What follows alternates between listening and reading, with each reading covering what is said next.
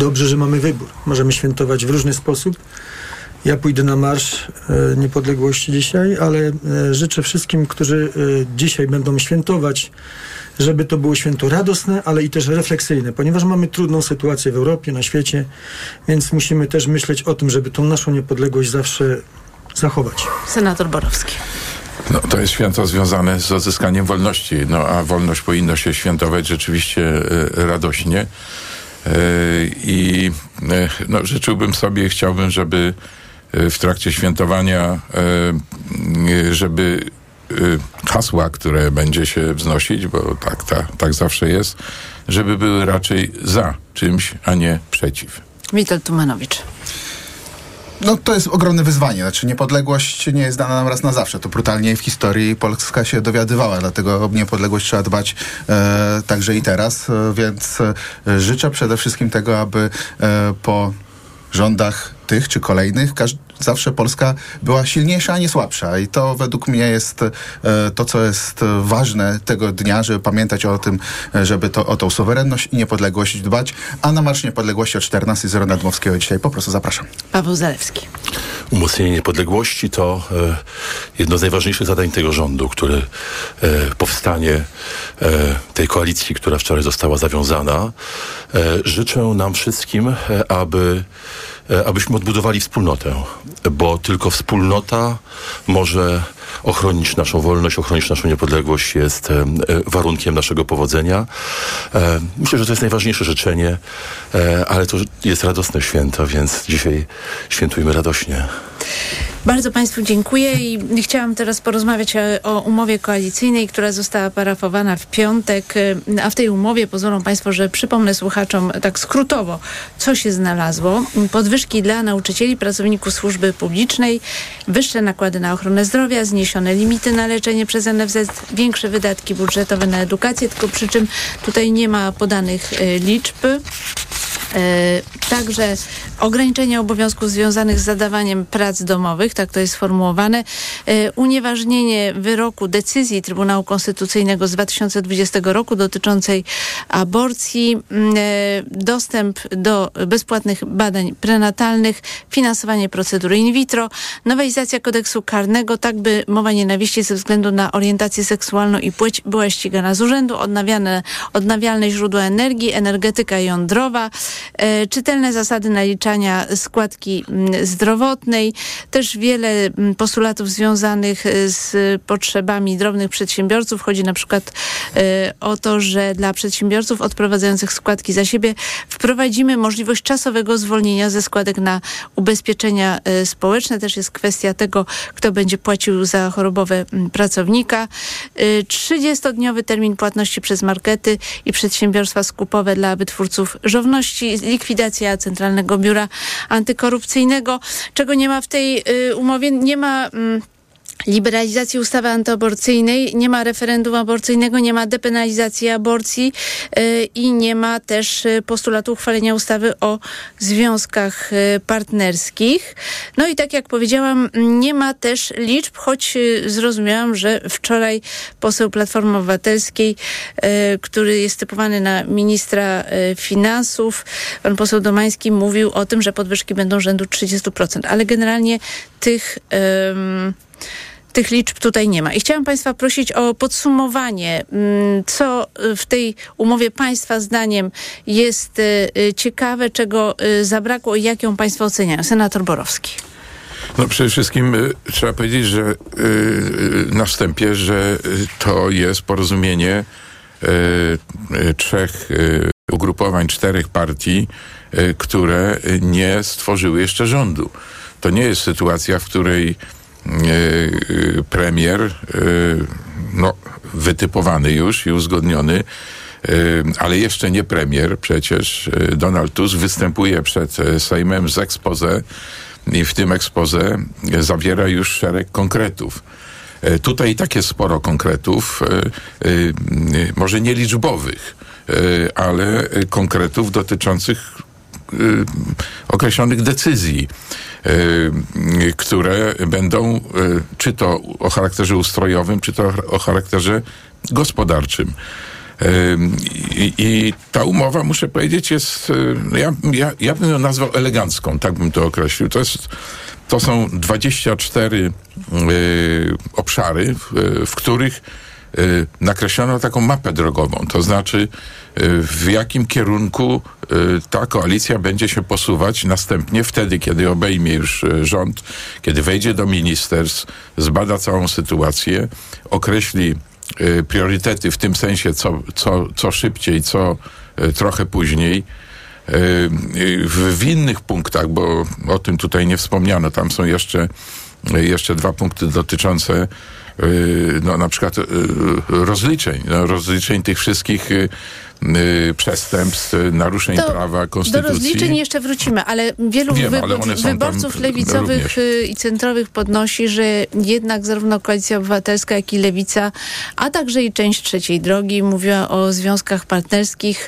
Tego nie ma w tejże umowie i wiele osób jest z tego powodu rozgoryczonych, bo uważa to za standard, jeśli chodzi o prawa człowieka. Ja też uważam to za standard, ale nie zmienia to postaci rzeczy, że to jest porozumienie czterech partii i ono zawiera kwestie uzgodnione, znaczy kwestie takie, które łączą te partie. A przecież stosunek na przykład do postulatu Koalicji Obywatelskiej czy Lewicy o liberalizacji, zdecydowanej liberalizacji prawa do przerywania ciąży, to przecież stosunek Trzeciej Drogi do tego i PSL-u i Polski 2050 był sceptyczny. Więc w zasadzie nie można się było spodziewać, że to się znajdzie w projekcie. Znaczy sceptyczny. Ja rozumiem, że tam po prostu obowiązuje zasada, że nie ma dyscypliny klubowej w sprawach światopoglądowych. Ale jak będą głosować, ale to jako hasło było referendum, prawda? Natomiast rzeczywiście, jeśli taki projekt się pojawi, no to zobaczymy, jak się rozłożą głosy. Także ja uważam, że nadspodziewanie, bo tu niektórzy mówili, że coś za długo negocjują i tak dalej. Ja uważam, że stosunkowo krótko te negocjacje trwały i nadspodziewanie ten projekt jest rzeczywiście dość precyzyjną mapą drogową dla tej koalicji. A poczekajmy na exposé i wtedy zobaczymy, jak poszczególne elementy znajdą się w konkretach, w liczbach, w programie. Pytanie do pana posła Andrzeja Gawrona z Prawa i Sprawiedliwości. No to w tej sytuacji to, że premier Morawiecki twierdzi, że będzie prowadził jakieś rozmowy, wydaje się dosyć absurdalne. Czy desygnowanie pani Mateusza Morawieckiego. Czy pani wie, kiedy były wybory w Hiszpanii? Ale w lipcu, panie pośle... tak? W lipcu tam król Filip VI desygnował partię, która miała największą ilość głosów. Ma pan rację. Rząd. Tam ma pan rację. W Hiszpanii trwa to długo, jest z tego powodu awantura, ale mówimy o polskich warunkach, trzy partie zgłosiły kandydata na premiera i ogłosiły umowę koalicyjną. Ale pani pozwoli dokończyć myśl. Tam również ta największa partia przedstawiła kandydat na premiera przedstawił exposé, nie zyskał zaufania, ale przedstawił alternatywne rozwiązania, które dla Hiszpanii mogą być, może w przyszłości tak wyborcy ocenią, dobre. To samo się dzieje tutaj u nas. Nie ma żadnych tutaj nieścisłości, jeżeli chodzi o system konstytucyjny. To są prerogatywy pana prezydenta.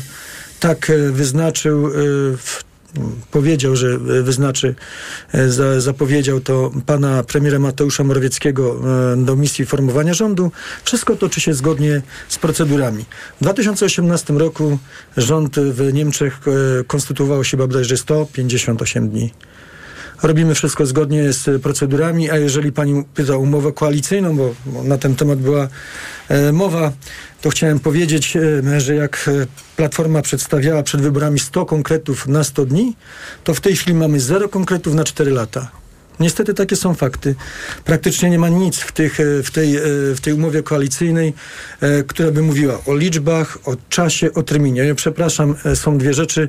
Jest likwidacja CBA, to jest twardo powiedziane, że będzie zlikwidowane CBA. Ta CBA, która jakby pomagała w tym, żeby uszczelnić budżet. A oprócz tego jest jeszcze właśnie podwyżki dla nauczycieli z strefy budżetowej. Rzeczywiście tam jest napisane, że to w ciągu 100 dni takie ustawy, taka legislacja przez Sejm przejdzie. Cieszę się z tego, że ta przynajmniej zapowiedź będzie dochowana. Mam nadzieję, że będzie dochowana, ale nie dziwię się, ponieważ wybory samorządowe już niedługo, więc tej grupie społecznej trzeba dać podwyżki. Tak jak powiedziałem, dla mnie najważniejsze w tej wstępie, w życzeniach na Święto Niepodległości mówiłem o bezpieczeństwie Polski, bo czasem bardzo trudne. Tu jest punkt pierwszy, bezpieczeństwo Polek i Polaków. No i co tutaj mamy napisane? Wzmocnienie armii, sprawne dowodzenie i wyposażenie w nowoczesny sprzęt. Nic. Zero konkretów. Czy armia ma być 300-tysięczna? A już takie zapowiedzi są, że ma nie być 300-tysięczna. Czy te wszystkie porozumienia, czy zamówienia, które zostały zawarte na nowoczesny sprzęt, będą kontynuowane? Nic. Zero. Nie ma takich tutaj konkretów, które powinny też się znaleźć. 3 tygodnie, ponad 3 tygodnie pracowano nad tą umową i niestety okazało się, to jest zbiór pobożnych rzeczy. Ja mam jeszcze takie pytanie, bo słuchałam wczoraj prezesa Kaczyńskiego i odniosłam takie wrażenie, że mówiąc o partii, o partiach, które są w stanie stworzyć koalicję rządzącą, mówił o nich partia niemiecka. Czy jednak nie sądzi pan, że to jest obraza dla milionów wyborców, którzy wsparli opozycję i chcieli zmiany władzy? Pani redaktor, ja szanuję każdy głos, który był oddany w wyborach, na każde ugrupowanie. Nawet te, które się nie dostały do Sejmu, tak? Bezpartyjni samorządowcy, Polska jest jedna. Czyli nie podobało się panu przemówienie prezesa.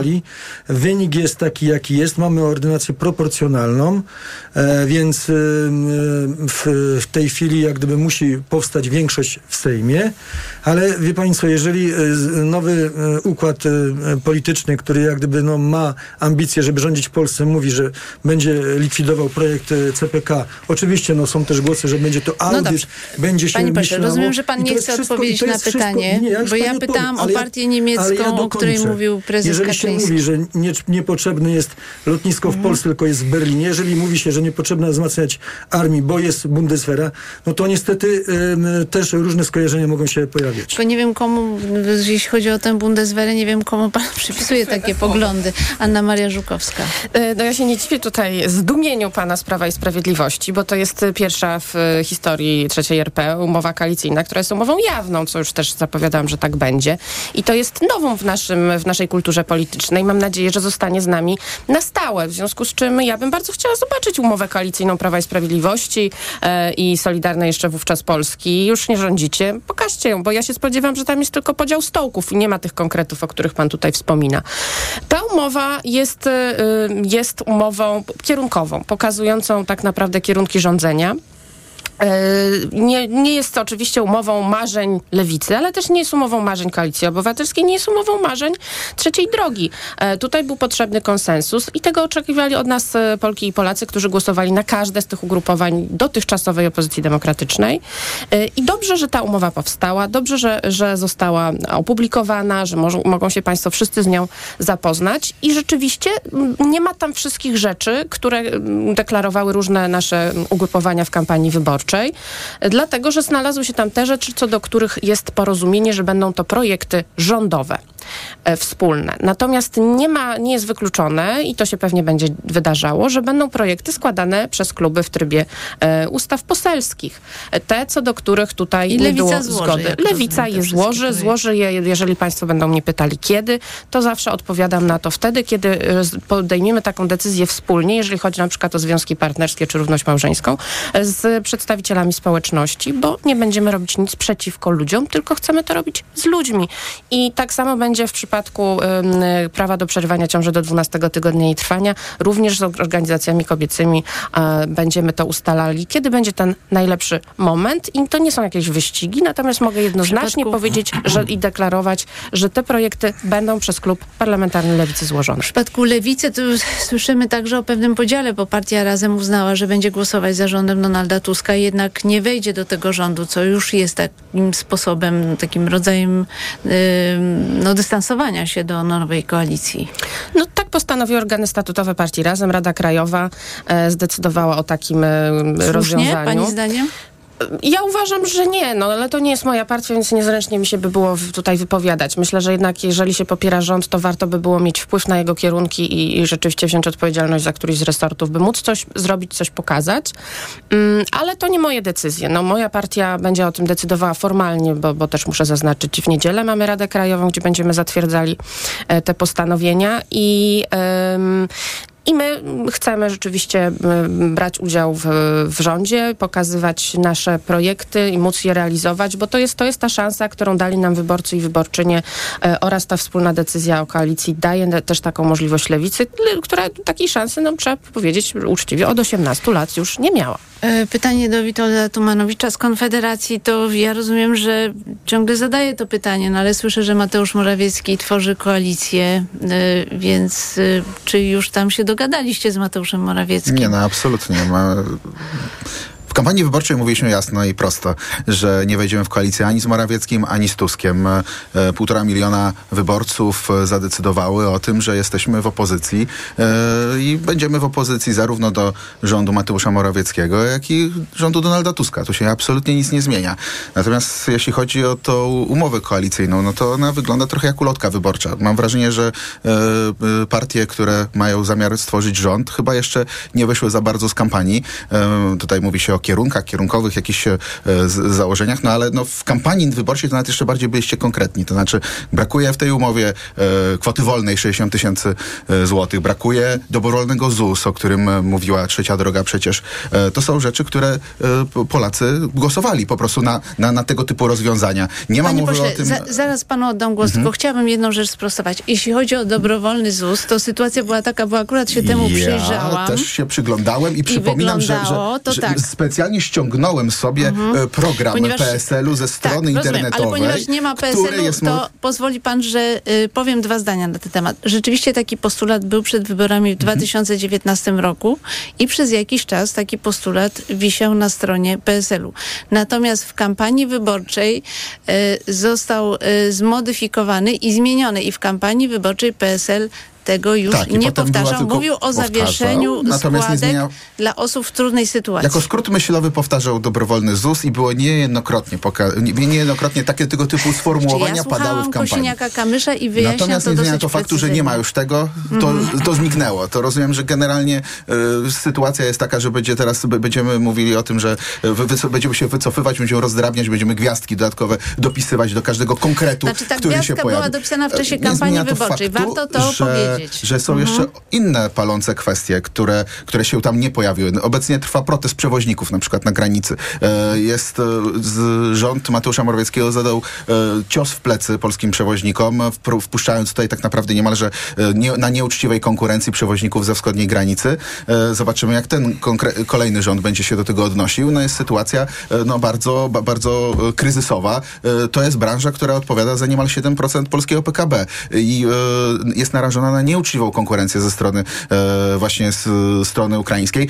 Z kolei rząd właśnie tam wspiera tych przewoźników. W tym momencie za zakładników wziął 500 ciężarówek, które zostały wyrzucone z kolejki, jeśli chodzi o powrót do Polski. To są skandaliczne sytuacje, w których tak naprawdę polski rząd nie wspiera zupełnie branży, która jest bardzo istotna dla polskiej gospodarki. To są rzeczy, które są teraz na dziś do załatwienia, a my tak naprawdę rozmawiamy o ulotkach wyborczych, o kierunkowych decyzjach, o tym, czy będzie wymiana marszałka w połowie kadencji, czy nie będzie marszałka w połowie kadencji wymiany, to tak naprawdę nie wiadomo, czy w ogóle ta kadencja w ogóle cała się odbędzie, a tu są plany dalekosiężne co do personaliów. Rozumiem, że pan uznaje, że żeby ktokolwiek mógł podejmować decyzję, to musi sformować rząd, a prezydent Duda podjął inną decyzję. To przedłuży wszystko o miesiąc. Ale mam do pana pytanie, bo skoro jest pan dzisiaj u nas w studiu, to muszę powiedzieć, że uważam, że pańska wypowiedź dotycząca osób homoseksualnych, które określił pan dosyć obraźliwie i mówił o ich rejestracji, to raczej miało być takie właśnie pogardliwe określenie.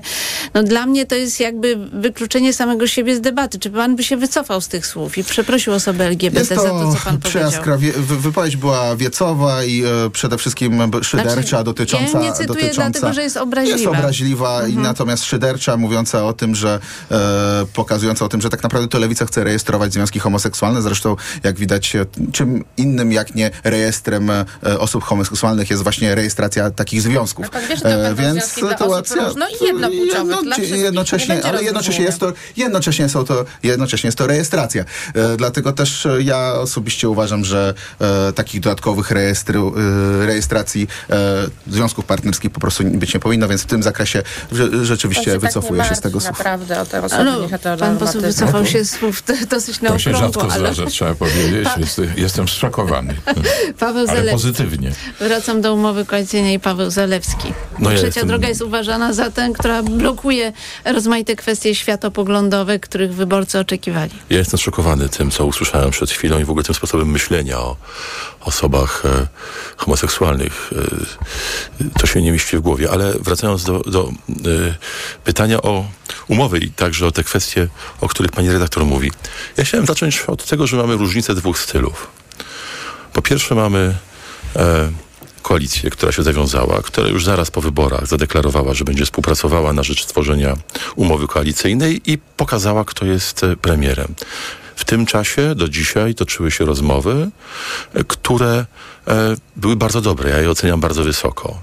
Fakt, że możemy być wszyscy z tego efektu nie w pełni usatysfakcjonowani, jest zrozumiałe, bo to jest kompromis. W kompromisie każdy z czegoś ustępuje.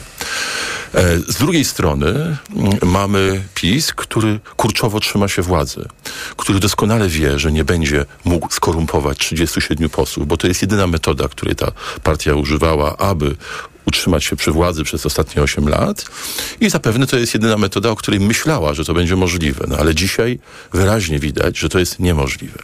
Pan prezydent stosuje swoją prerogatywę, to prawda, tylko że ona nie jest dana tak in blanco. Ona musi być stosowana w pewnym kontekście, w pewnym celu stabilizacji politycznej w Polsce. To jest oczywiste, to jest dla każdego zrozumiałe. Otóż pan prezydent, wyznaczając pana Mateusza Morawieckiego, czy też jeszcze nie wyznaczając, ale deklarując, że to robi, tak naprawdę stosuje tę prerogatywę po to, aby nie stabilizować sytuacji w Polsce. I to jest absolutny skandal. To jest coś, co wymaga dzisiaj potępienia. Jest koalicja po to, żeby... Polska jest w trudnej sytuacji, jest za granicą wschodnią wojna, jest na Bliskim Wschodzie wojna, mamy kryzys inflacyjny. Polska potrzebuje stabilizacji. Co robi prezydent? Z PiS-em. Otóż nie stabilizuje Polski. To jest godne potępienia. To jest pierwsza kwestia. Druga kwestia, będzie pan miał okazję się do tego odnieść, mam nadzieję, więc proszę mi teraz nie przeszkadzać. Druga kwestia, to są sprawy światopoglądowe. My od początku staliśmy na stanowisku, że ponieważ nie jesteśmy formacjami światopoglądowymi, to znaczy u nas, czy powodem, dla którego się spotkaliśmy w naszych partiach, mówię tutaj o Polsce 2050 na Hołowni i o Polskim Stronnictwie Ludowym, jest wizja nowoczesnej, bezpiecznej, rozwijającej się w Unii Europejskiej Polski. To nas łączy.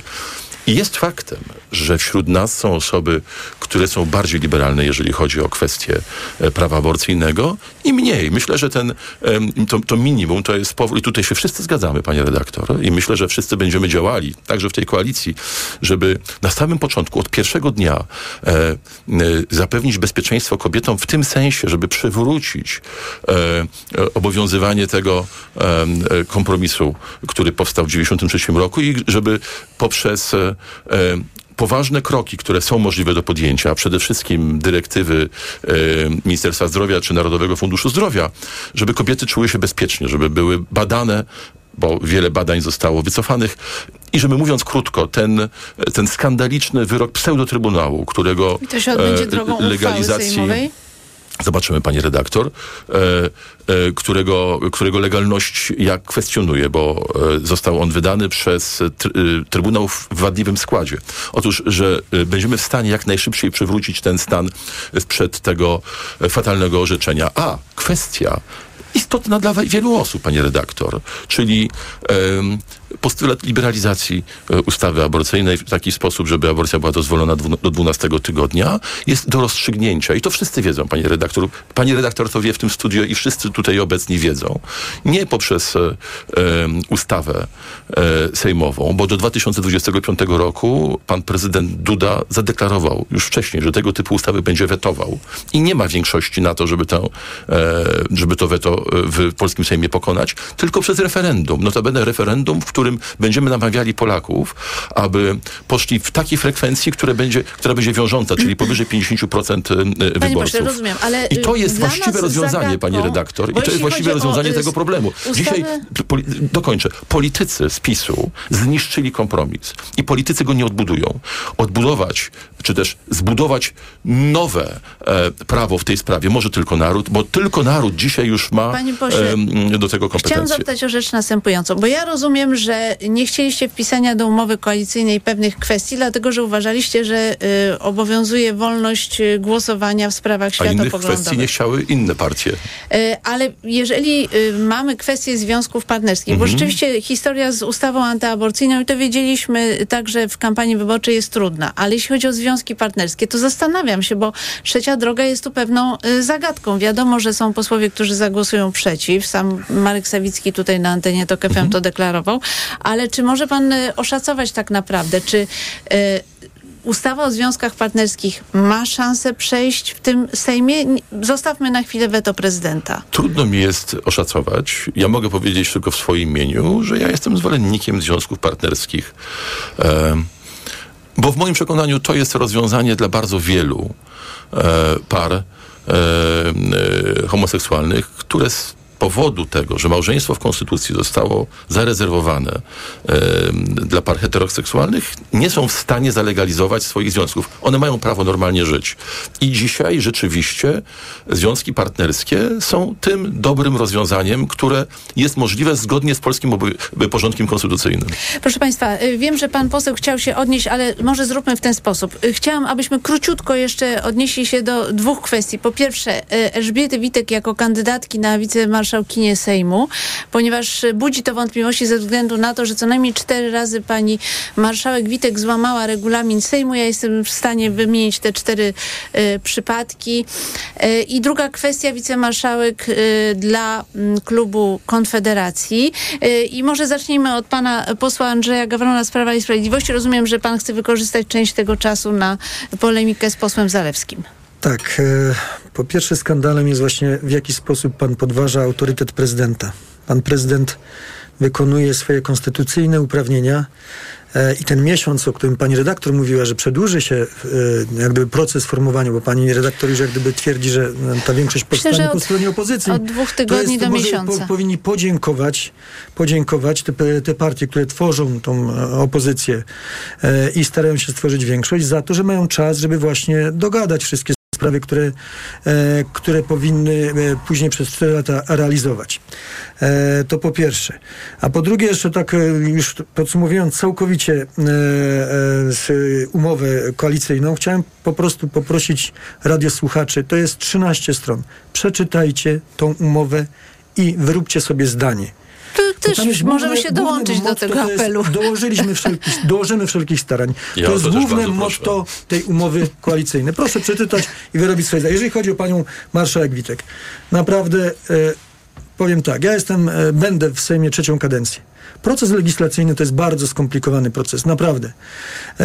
Wiele wypadkowych, wiele różnych jak gdyby tutaj działań, które trzeba logistycznie spiąć, żeby rzeczywiście prace Sejmu szły do przodu, żeby można było przyjmować ustawy, żeby można przyjmować było różne rozwiązania, które łączą różne interesy.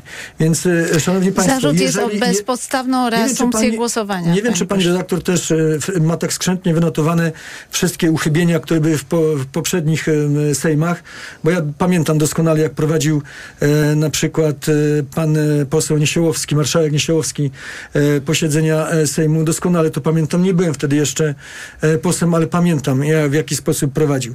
Więc prosiłbym, żeby jak gdyby oceniać działanie marszałków wszystkich tych, którzy do tej pory jak gdyby prowadzili. Konfederacja powinna mieć wicemarszałka, panie pośle? Tak, oczywiście Konfederacja powinna mieć wicemarszałka. Jeszcze powiem tak, że naprawdę to jest najlepszy kandydat pani marszałek Witek z naszej strony i proszę, żeby opozycja nam nie wyznaczała kandydatów na to stanowisko. Anna Maria Żukowska.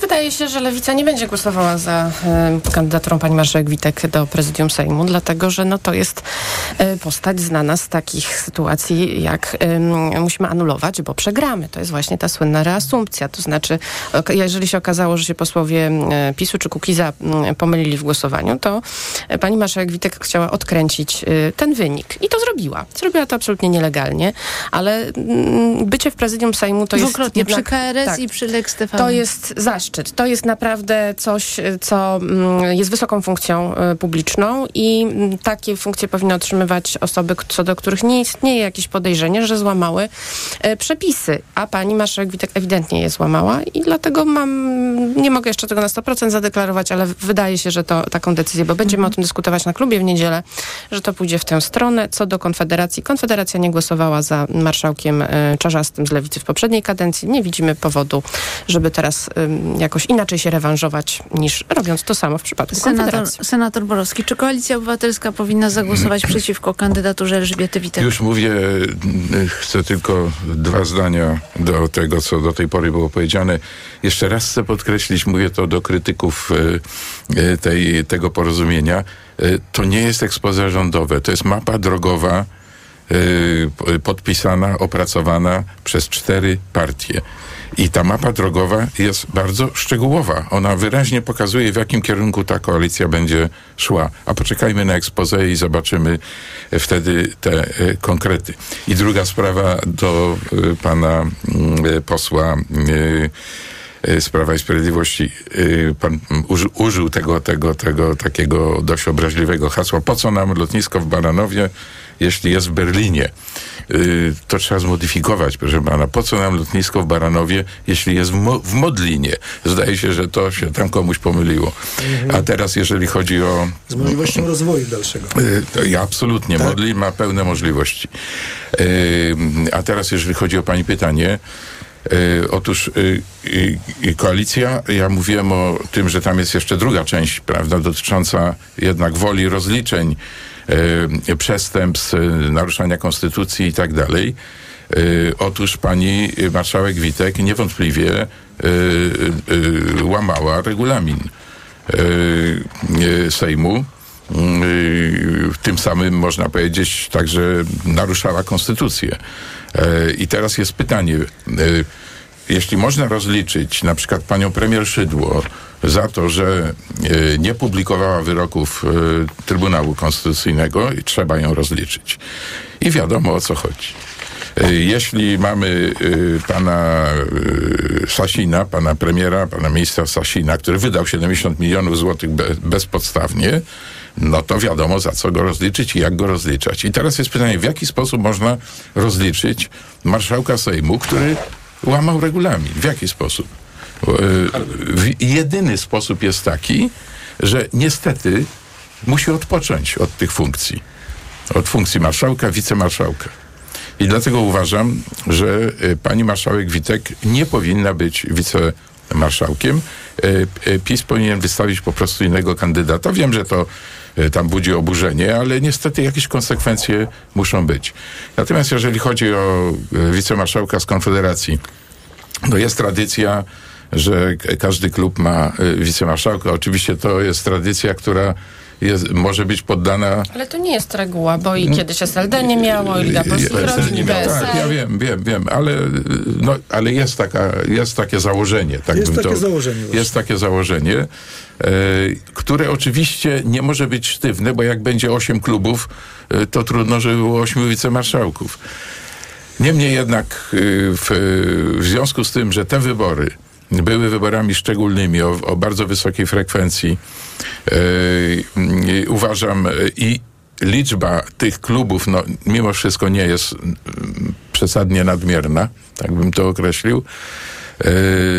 To mimo wszystko uważam, że niezależnie od tego, że Konfederacja nie najlepiej się zachowała przy tamtym głosowaniu, w tym wypadku powinni mieć wicemarszałka.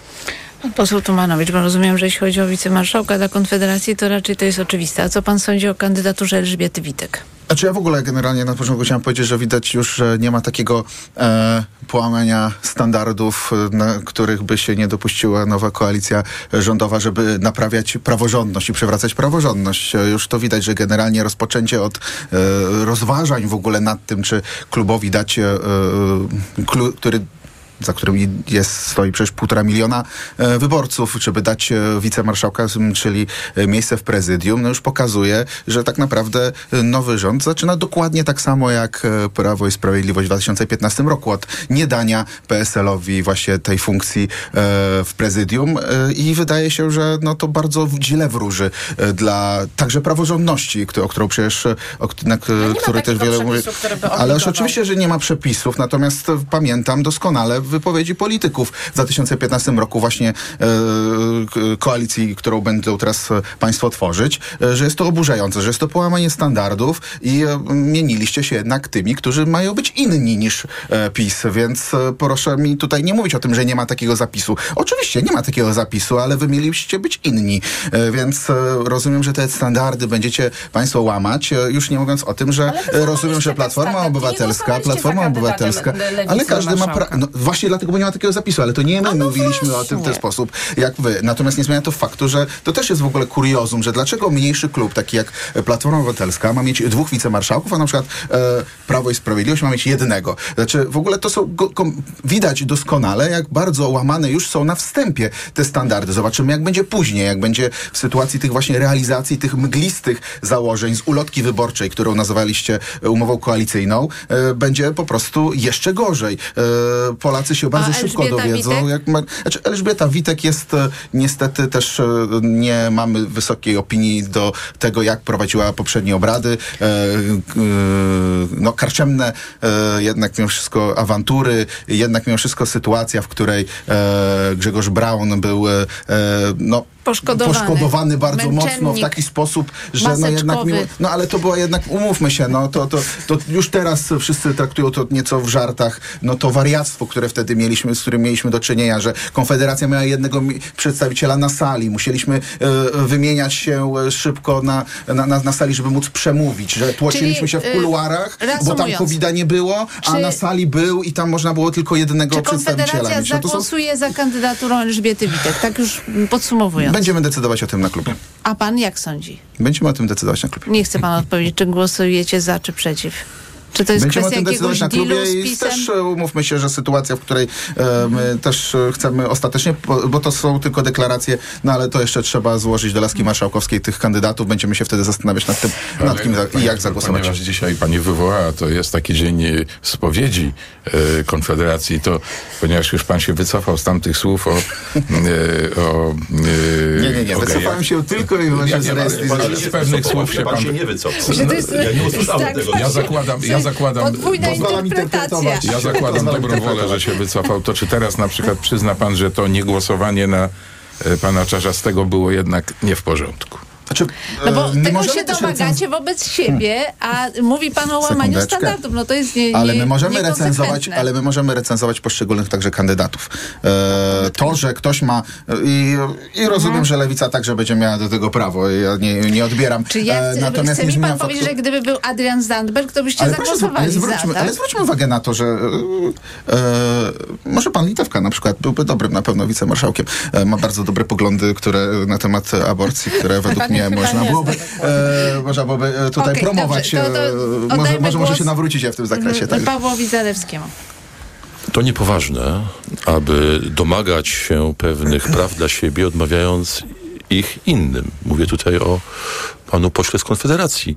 Pan tutaj mówi dużo o praworządności, a parę chwil wcześniej odmawiał pan praw dla społeczności, ale pan się na to powołuje. Dla społeczności osób homoseksualnych. Więc wie pan, praworządność i prawa powinny być traktowane bez ograniczeń. Jeżeli chodzi o konkretne pytania, umowa koalicyjna dotyczy konstrukcji i podziału pewnych ról w państwie pomiędzy koalicjantami. We wszystkich innych kwestiach będziemy głosowali zgodnie z decyzjami klubów. To jest pierwsza kwestia. Ja uważam, myślę, że tutaj reprezentuję opinię Polski 2050, że każdy klub ma prawo wystawić swojego kandydata na wicemarszałka czy na marszałka Sejmu. To, czy ta osoba zostanie przyjęta, czy nie, no to już jest kwestia głosowania. I my na pewno tutaj nie będziemy wprowadzali jakiegoś obowiązkowego, jakiejś dyscypliny. Natomiast to, że Konfederacja, która tworzy klub, powinna mieć prawo do miejsca prezydium, jest dla nas niedyskusyjne. Odnośnie pani Witek, ja osobiście uważam, że proszę bardzo, jeżeli klub PiS uważa, że to jest dobry kandydat, niech go zgłosi. Natomiast ale ja uważam... czy pański klub będzie głosował za? Bo zobaczymy. To jest myślę, że to powtarzam raz jeszcze, nie będzie dyscypliny w tej sprawie. Natomiast jestem głęboko przekonany, że nawet jak pani marszałek Witek zostanie wicemarszałkiem, możliwe to jest, to natychmiast obok tego, czy właściwie już dzisiaj, powinny zacząć się toczyć śledztwa w sprawie złamania prawa, pani redaktor, prawa, bo te wszystkie reasumpcje to są przestępstwa. To są przestępstwa względem procedury, bo one skutkują bardzo poważnymi konsekwencjami. To nie są marszałek Sejmu prowadząc posiedzenie, czy szef komisji prowadząc posiedzenie, czy kluby korzystają z procedury. Korzystają z niej zgodnie z logiką funkcjonowania tych organów. I pani marszałek doprowadziła do tego, że dzięki przestępstwu Sejm podjął inne zdanie niż tak naprawdę powinien podjąć, bo wyczerpał procedurę. To jest, pani redaktor, przestępstwo. Na to są przepisy. I uważam, że pani marszałek Witek powinna za to odpowiadać. Natomiast uważam, że klub powinien mieć swobodę w desygnowaniu swojego kandydata. Powinien mieć swobodę w desygnowaniu kandydata i nie powinniśmy tutaj cenzurować poszczególnych klubów. Jeżeli klub uważa, że pani Witek, która, powtarzam raz jeszcze, popełniła przestępstwa jako marszałek Sejmu, jest dobrym reprezentantem tego klubu, to ja serdecznie gratuluję panom i paniom, ale to jest wasza decyzja. To na pewno nie będzie tutaj... Powiedzmy tak, zawiadomienie do prokuratury jest, ale wiadomo, że prokuratura tego typu śledztwa albo przeciąga, albo umarza. Wszystkie, które są przeciwko członkom Prawa i Sprawiedliwości i tego obozu. No tak to z grubsza wygląda. Za chwileczkę. I ostatni tylko kwestia jeszcze wicemarszałek dla Konfederacji. Powiedziałem. Konfederacja tworzy klub, ma prawo zgłosić marszałka. Dobra, okej, to przepraszam. Jak można stwierdzić, że pani marszałek popełniła przestępstwo? Tak? Nawet jest taka zasada domniemania niewinności. Jakakolwiek, jeżeli ktoś jest... Często tu politycy się powołują na taką zasadę. Bo podjęła decyzję w oparciu o fałszywe przesłanki. Podjęła ważną państwową decyzję w oparciu o fałszywe przesłanki. Pan doskonale wie, że to były fałszywe przesłanki. Nie powiedział pan, że podejrzenie popełnienia przestępstwa. Pan powiedział, popełniła przestępstwo. Tak, i będę bronił tej tezy. To teraz tak, ponieważ jesteśmy właśnie przy temacie rozliczeń, to może pan kontynuować dalej, bo chciałam zapytać o sprawę prezesa Narodowego Banku Polskiego Adama Glapińskiego, który został oskarżony już nie tylko przez część członków Rady Polityki Pieniężnej o łamanie prawa, niedopuszczanie ich do, czy też nie blokowanie im dostępu do odpowiednich dokumentów, sprawozdań, posiedzeń Rady, czy danych analityków, ale także do tej grupy dołączył członek zarządu, dawny współpracownik Andrzeja Dudy, Paweł Mucha.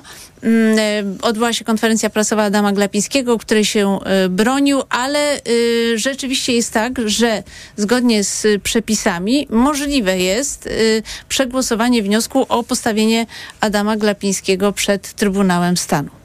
Pan poseł Gawron, Prawo i Sprawiedliwość. Dziękuję, pani redaktor. No to jest instytucja, która jest jedną z najważniejszych w naszym systemie i tutaj rzeczywiście te działania, które są jak gdyby taką otoczką medialną i te spory, które są tam wewnątrz, trzeba oddzielić od tych realnych działań, które przez NBP są podejmowane. I oczywiście ja negatywnie oceniam te spory, które są w tej przestrzeni medialnej, różne zarzuty, które wychodzą gdzieś na zewnątrz. bo uważam, że powaga tej instytucji powinna jak gdyby tutaj mieć wyższą wagę nad tymi sporami. Ale ja też chciałem zaznaczyć o tych konkretnych rzeczach, które po prostu poprzez funkcjonowanie pana prezesa są zachowane. Mamy najniższą stopę bezrobocia w Europie. I naprawdę to jest wartość, którą trzeba też docenić. Bo ja pamiętam te czasy, kiedy za drzwiami firmy stało 10 osób, a pracodawca mówił, że ty się nie upominaj o podwyżkę, ty nie upominaj się o godne warunki pracy, bo mamy 10 za bramą. A chciałabym, żeby wszyscy zdążyli się wypowiedzieć. Ale pani redaktor, no chociaż żebym mógł dokończyć myśl. Poproszę. Jeżeli chodzi o inflację. Inflacja, która była wysoka i w tej chwili zgodnie z tymi prognozami, które przedstawiał pan prezes NBP, schodzi do jednocyfrowego wyniku. A oprócz tego, o tym nie mówią wszyscy, może też radiosłuchacze Radia Tok FM nie wiedzą, mamy jedne z największych rezerw złota, 314 ton złota, które zostało zakupione w czasach. Będzie miał pan jeszcze okazję dorzucić kilka myśli, ale chciałbym, żeby w części radiowej wszyscy zdążyli się wypowiedzieć. Pan senator Borowski, pytanie, czy pana zdaniem słuszne by było postawienie Adama Glapińskiego przed Trybunałem Stanu, a tym samym po przegłosowaniu takiej uchwały zawieszenie go w pełnieniu obowiązków, bo takie scenariusze są określone i wtedy funkcję prezesa NBP przejęłaby Marta Kajtli, współpracowniczka Adama Glapińskiego. Dzisiaj trudno powiedzieć, czy to byłoby słuszne, czy niesłuszne, natomiast istnieją podstawy do tego, żeby pewne rzeczy zbadać. Do tych spraw zalicza się ta praktyka, którą prezes Glapiński stosował, to znaczy ukrywania różnych dokumentów, niedopuszczania do nich także członków Rady Polityki Pieniężnej, utrudnianie czy uniemożliwianie członkom Rady Polityki Pieniężnej kontaktu z analitykami, z pracownikami Narodowego Banku Polskiego, to były rzeczy niespotykane do tej pory. Pytanie jest takie, czy powinien być zawieszony po przyjęciu takiej uchwały? Pani redaktor, jest sprawa kadencji, tam dość dyskusyjna, dotycząca tego, czy przypadkiem tutaj nie naruszono zasady tej dwukadencyjności. Więc krótko mówiąc, jest parę spraw, które muszą zostać zbadane. One nie mogły być zbadane do tej pory, bo przecież opozycja nie mogła tego robić w żaden sposób. Więc dopiero po objęciu rządów można podjąć takie działania. Jeżeli te działania wykażą tutaj dadzą podstawy do tego, żeby skierować sprawę do Trybunału. Ale co, to komisja będzie powołana do zbadania działalności Adama Glapińskiego? Czy co się ma wydarzyć? Oczywiście, że to jest to należy przede wszystkim do Sejmu, do większości. Myśli pan, że Komisja Odpowiedzialności Konstytucyjnej przedstawi jakiś raport? Myślę, że jeśli chodzi o komisje sejmowe, to tylko Komisja Odpowiedzialności Konstytucyjnej się nadaje do tego i tylko ona może to zrobić. I wtedy, jeżeli zdecyduje się, tam jest cała procedura, której nie będę teraz omawiał, ale jest dość skomplikowana, jeżeli się zdecyduje postawić przed Trybunałem Stanu, przegłosuje to Sejm, to powinien być zawieszony. Oczywiście konsekwencje dalsze są jasne. Witold Tumanowicz, czy Adam Glapiński powinien stanąć przed Trybunałem Stanu? Znaczy my jako Konfederacja mamy ogromne zarzuty do pana Glapińskiego. Właściwie tak naprawdę brak niezależności wobec rządu PiS-u, sytuacja, w której tak naprawdę z NBP stworzono właściwie dodatkowe ministerstwo w ramach rządu Mateusza Morawieckiego, że w ogóle budynek NBP był słupem ogłoszeniowym rządu PiS, propagandy rządu PiS. To, że była opóźniona reakcja na inflację, która przecież już się rozpoczynała dużo wcześniej niż wybuchła wojna na Ukrainie.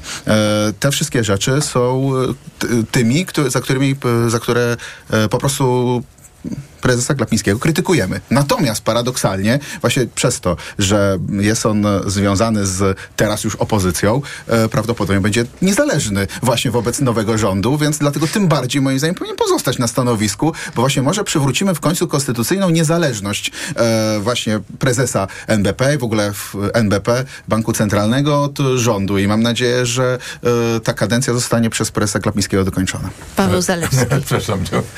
Jeszcze senator jedno zdanie. I zaraz Paweł Zalewski. Trochę się uśmiałem z tego paradoksu, który pan tutaj przedstawił, bo istnieje takie ryzyko. Ja nie mówię, że to to akurat ma być powodem skierowania do Trybunału Stanu. Ale istnieje takie ryzyko, że o ile do tej pory był zależny od rządzących, to potem będzie zależny od opozycji. Ale no nie, ale bardzo to bardzo, bardzo ciekawe, bo według mnie to powinno być standardem, że właśnie tego typu instytucje powinny być w rękach opozycji właśnie. To jest moim zdaniem jak najbardziej... Moim zdaniem to powinno być... niezależnie od tego, kim jest opozycja. Chyba nie NBP. Co innego standardem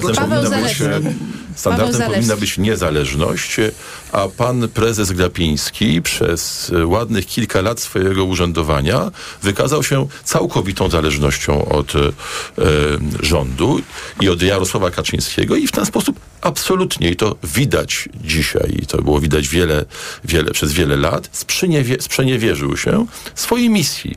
Jakie będą konsekwencje? Zobaczymy. To też trzeba w bardzo poważny sposób przeanalizować, sprawdzić, jakie są możliwości prawne, bo jesteśmy tutaj po to, aby właśnie przywrócić prawo i praworządność, a chcę powiedzieć, że działanie na telefon przez pana prezesa Glapińskiego było jednym z elementów niepraworządności w Polsce.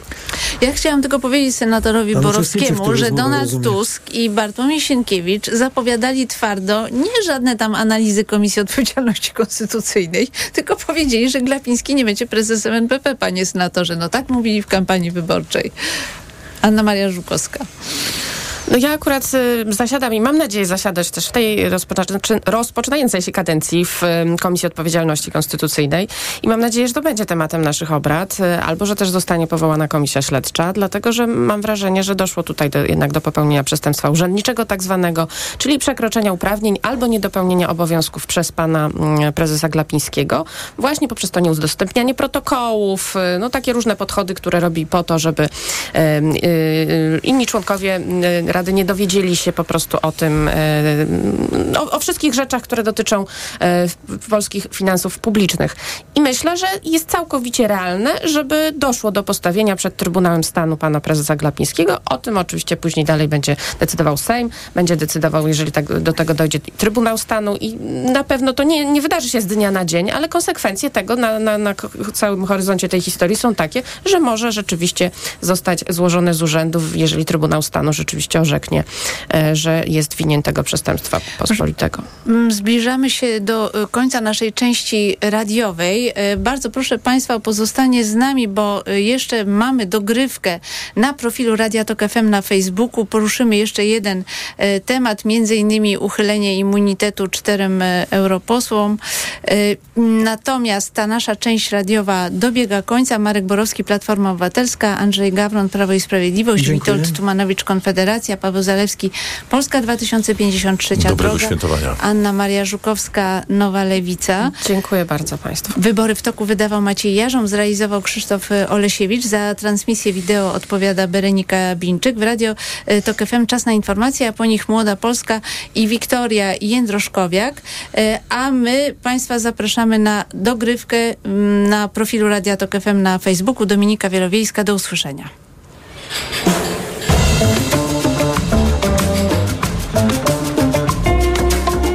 Wybory w toku. Poranek Radia Tok FM.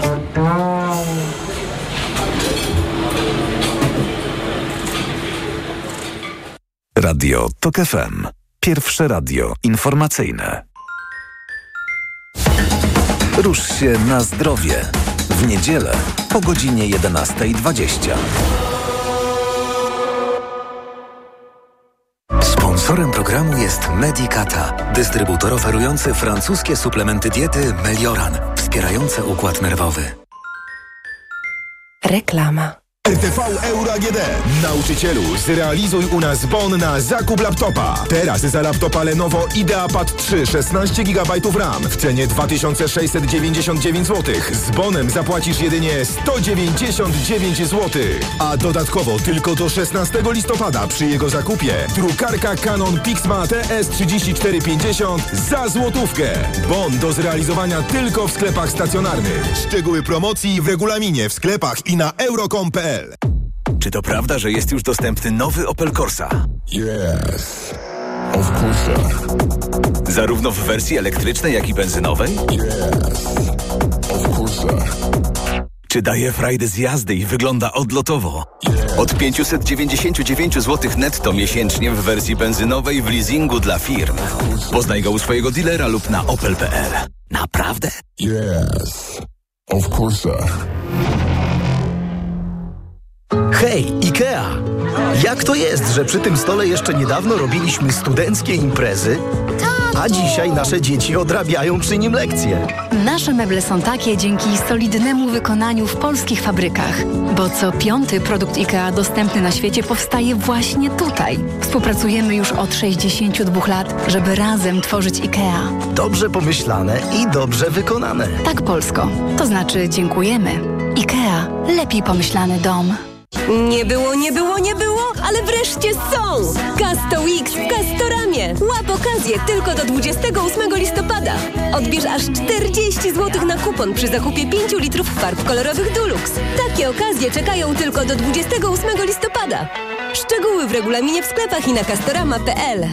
W te święta przyjdź do Action i zrób zakupy w najniższych cenach. Wioska świąteczna Magic Village teraz za jedyne 27,95. Najniższa cena w ciągu ostatnich 30 dni 37,95. Action, niskie ceny, duży uśmiech. Kredyt dla firmy musi być super tani.